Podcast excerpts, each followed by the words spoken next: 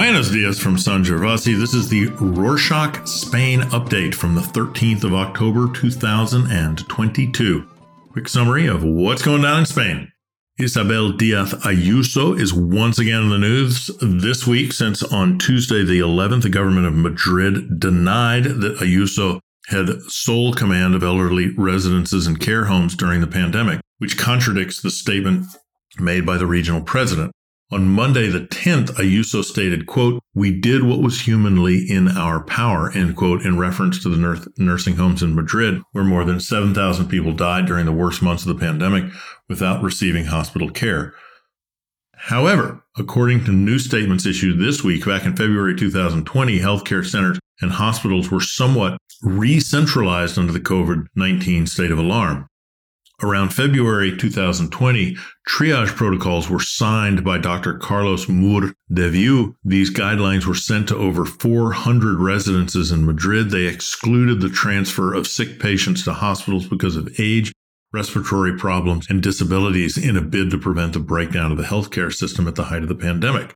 Although it's unclear at this point where the blame lies, Ayuso and the government of Madrid don't have their story straight.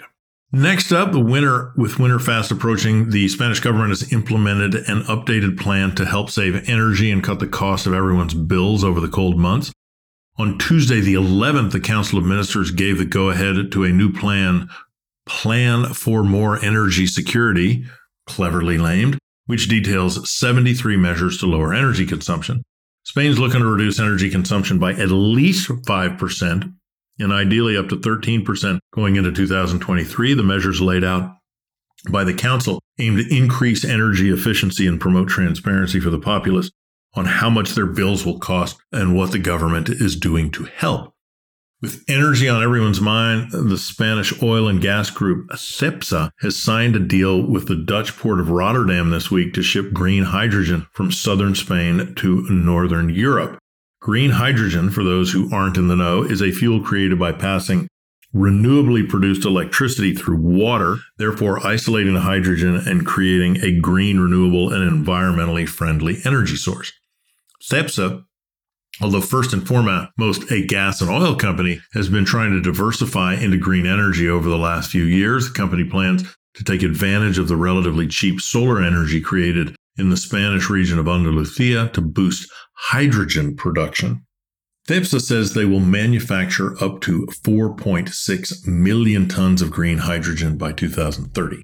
Moving on, Spain has quite a few other priorities this next financial quarter. One reform is to close the pact for the renewal of the Council of Judiciary Body, or CGPJ, as members are supposed to be changed every five years and appointments have been delayed since 2018 due to a lack of parliamentary support.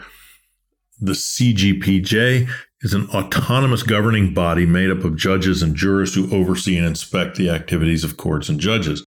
On Monday, the 10th, the president of the Socialist Party, or PSOE, Pedro Sanchez, and the leader of Partido Popular, Alberto Núñez Feijóo, met to discuss the matter of renewal. The two political parties have been trying to reach an agreement for a while, and until now, the executive rejected the renewal. On the cards is a new model for the election of judges and the renewing of the governing body. On that note about politics, this week the nationalistic political party Vox organized a rally on Sunday the 9th in Madrid, inviting many international figures to speak or leave a message via video. Many leaders, including Italy's Giorgia Meloni, Hungary's Viktor Orban.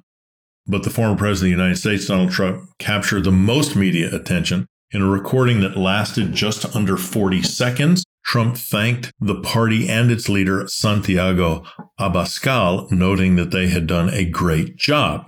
Despite Vox's unprecedented rise to power, internal party politics and disagreements have caused them to lose out on strong positions in regional elections this year. Vox is now setting its sights on the regional and municipal elections next year as it battles to outperform Spain's traditional conservative parties, particularly Partido Popular. Since we mentioned the US, the Spanish and American navies have been increasing the amount of information they share in order to strengthen ties in the Mediterranean. Spain and the United States both occupy the Ionian Sea, part of the Mediterranean in the south of Italy, and it's never been more crucial for the two powers to increase their shared military and technological intelligence. Two naval powers have reportedly been enjoying the process of interconnecting, with both sides remarking on how important their alliance is. Other news after a summer of strikes, walkouts, and upheaval, leading low cost airline Ryanair signed an agreement to help improve working conditions for Spanish cabin crews this week.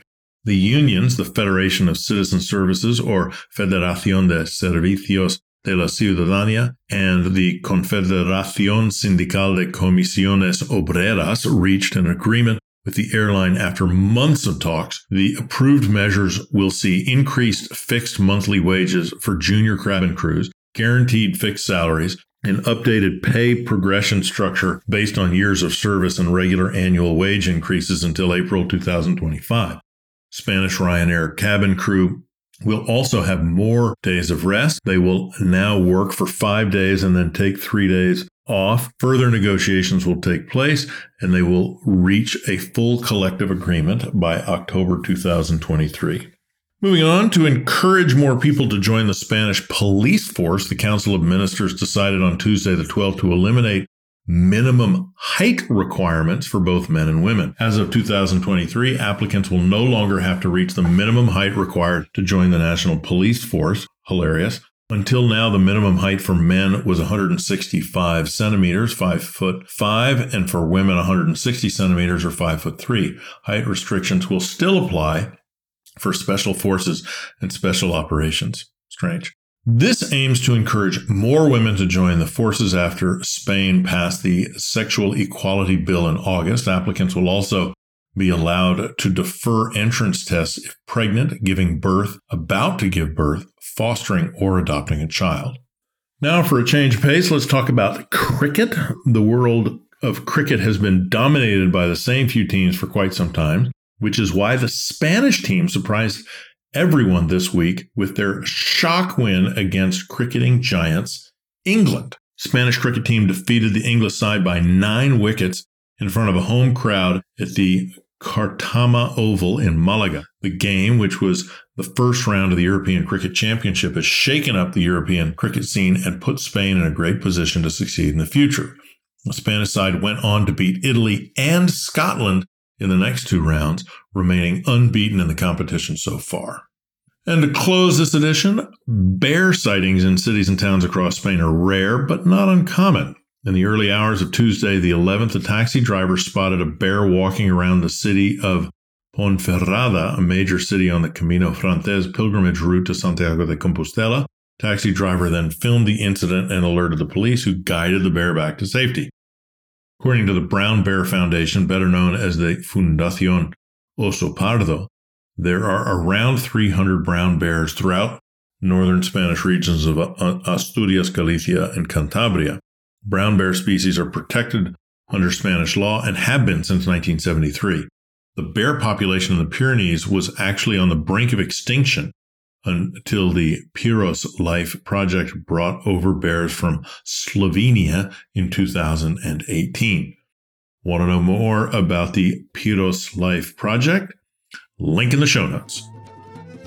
That's it for this week. Thanks for joining us. We're wondering is there any city, region, municipality that we're not covering in our updates enough?